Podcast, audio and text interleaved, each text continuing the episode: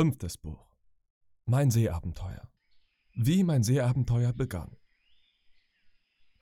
Die Meuterer kehrten also nicht zurück, auch wurde im Walde kein Schuss vernommen. Sie hatten ihren Denkzettel für diesen Tag, wie sich der Kapitän ausdrückte. Wir waren Herren unserer Festung und hatten Zeit, nach unseren Verwundeten zu sehen und eine Mahlzeit zu halten. Der Baron und ich kochten draußen, obgleich wir noch nicht aus aller Gefahr waren. Wir wussten nicht recht, was wir taten, denn die Schmerzensrufe der Verwundeten erfüllten uns mit Grauen und Schrecken. Von den im Gefecht gefallenen atmeten noch drei, einer der Piraten, der an der Schießscharte seine Kugel bekommen hatte, dann Hunter und auch der Kapitän. Die beiden Ersteren waren schon wie Sterbende. Der Meuterer starb unter den Händen des Arztes und Hunter, der trotz aller Bemühungen des Doktors nach Bewusstsein nicht wiederhielt, atmete schwer, unheimlich röchelnd. Der Brustkasten war ihm durch den Mörder eingedrückt worden und beim Fallen hatte er eine schwere Kopfverletzung davongetragen. Er hielt sich noch bis zur folgenden Nacht, dann ging er ohne Klage in die Ewigkeit hinüber. Was den Kapitän anbetrifft, so waren seine Wunden wohl schwer, aber glücklicherweise nicht lebensgefährlich. Kein inneres Organ war ernstlich verletzt. Jacob Andersons Kugel hatte ein Schulterblatt getroffen und die Lungen gestreift, aber nicht gefährlich. Die zweite Kugel, niemand wusste, woher sie gekommen war, hatte diese Wade getroffen und war darin stecken geblieben. Nach Auskunft des Doktors war die Heilung sicher zu erwarten, aber einige Wochen dürften wohl verstreichen, bis er wieder gehen und den Arm bewegen konnte. Auch war ihm längeres und lauteres Reden vorerst nicht möglich. Meine eigene Verwundung war nicht von Belangen. Der Doktor legte mir ein Pflaster auf und zupfte mich neckend am Ohrläppchen. Nach der Mahlzeit setzten sich der Baron und der Arzt neben den Kapitän, um mit ihm zu beraten. Als sie sich ausgesprochen hatten, nahm der Doktor seinen Hut, steckte ein paar Pistolen ein, schnallte den Säbel um nahm die mir wohlbekannte Karte, die er einsteckte, ergriff ein Gewehr, schulterte es und ging danach aus dem Haus. Dann stieg er auf der Nordseite über die Palisaden und verschwand im Wald. Gray und ich saßen am anderen Ende des Blockhauses, denn es schickte sich nicht für uns zuzuhören, wenn die Vorgesetzten berieten. Daher wussten wir nicht, was das bedeuten sollte. Gray ließ seine Pfeife aus dem Munde fallen und vergaß das Weiterrauchen. So sehr war er erstaunt über das, was vorging. Was in Teufels Namen? rief er. Ist der Doktor verrückt? Ich glaube nicht, antwortete ich. Der wäre der letzte von uns allen, dem das geschehen könnte. Nun ja, toll ist er nicht, meinte er. Aber ich bin's vielleicht geworden. Ich glaube, sagte ich, dass der Doktor irgendetwas vorhat, und wenn ich nicht sehr irre, sucht er Ben Gunn auf. Er hat doch die Richtung nach seinem Versteck genommen.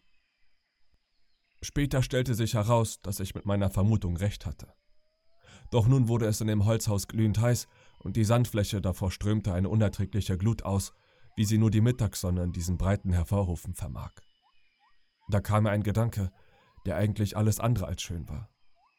Ich begann den Doktor zu beneiden, der im kühlen Schatten der Wälder dahinschritt und sich am Gesang der Vögel wie an dem Geruch des Harzes der Nadelbäume erfreuen durfte, während mich der Geruch der unbeerdigten Leichen belästigte das Blut im Raum mir Ekel verursachte und die Hitze so drückend wurde, dass mir die Kleider am Leibe klebten.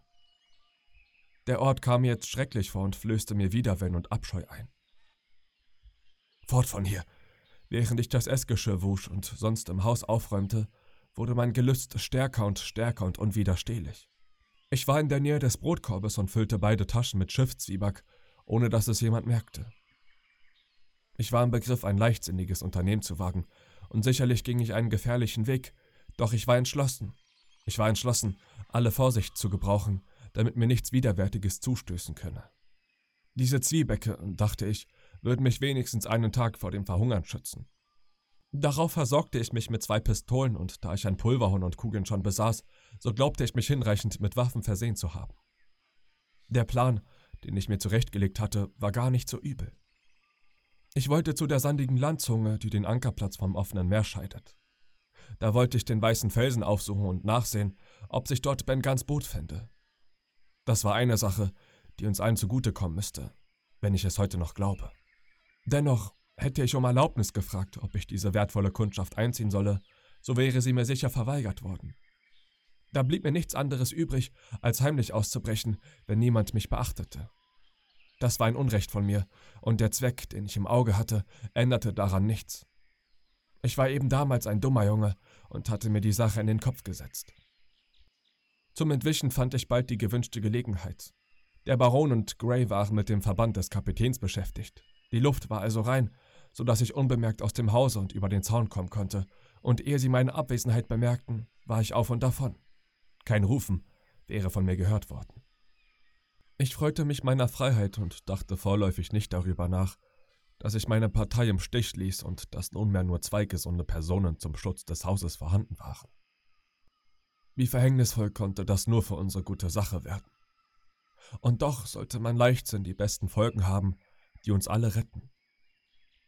Ich nahm also meinen Weg zur Ostküste der Insel und war entschlossen, an die See zu gehen, damit sie mich vom Ankerplatz aus nicht bemerken konnten. Es war schon spät nachmittags, aber doch noch sehr heiß und außerdem sehr sonnig. Als ich unter den hohen Bäumen dahinging, hörte ich nicht nur den lauten Donner der Brandung, sondern auch ein starkes Brausen und Rauschen in den Laubkronen. Ein Beweis, dass die Seebrise stärker einsetzte als bisher. Nun merkte ich auch, dass es kühler wurde, und nach einigen Schritten konnte ich den Wald verlassen und das blaue Meer sehen, das sich majestätisch bis zum Himmelsrand ausdehnte. Am Ufer tobte die weißschäumende Brandung. Niemals habe ich die See um die Schatzinsel herum ruhig gesehen. Wenn auch die Sonne noch so hell brannte, die Luft still war und keine Wolke sich zeigte, so kamen doch diese mächtigen Wellen kraftvoll an das Gestade, ohne Unterbrechung, in ewig gleicher Stärke und mit so viel Getöse, dass es, so glaube ich, keinen Ort auf der Insel gibt, an dem man es nicht vernehmen kann. Mir war diese von Kindheit an vertraute Musik recht lieb und ich ging mit großem Vergnügen die Küste entlang, bis mir einfiel, dass es besser wäre, wenn ich im niedrigen Buschwerk in Deckung bliebe und einen höheren Punkt der Landzunge aufsuche, um einen Überblick zu gewinnen. Nun war ich oben. Hinter mir lag das Meer, vor mir der Ankerplatz.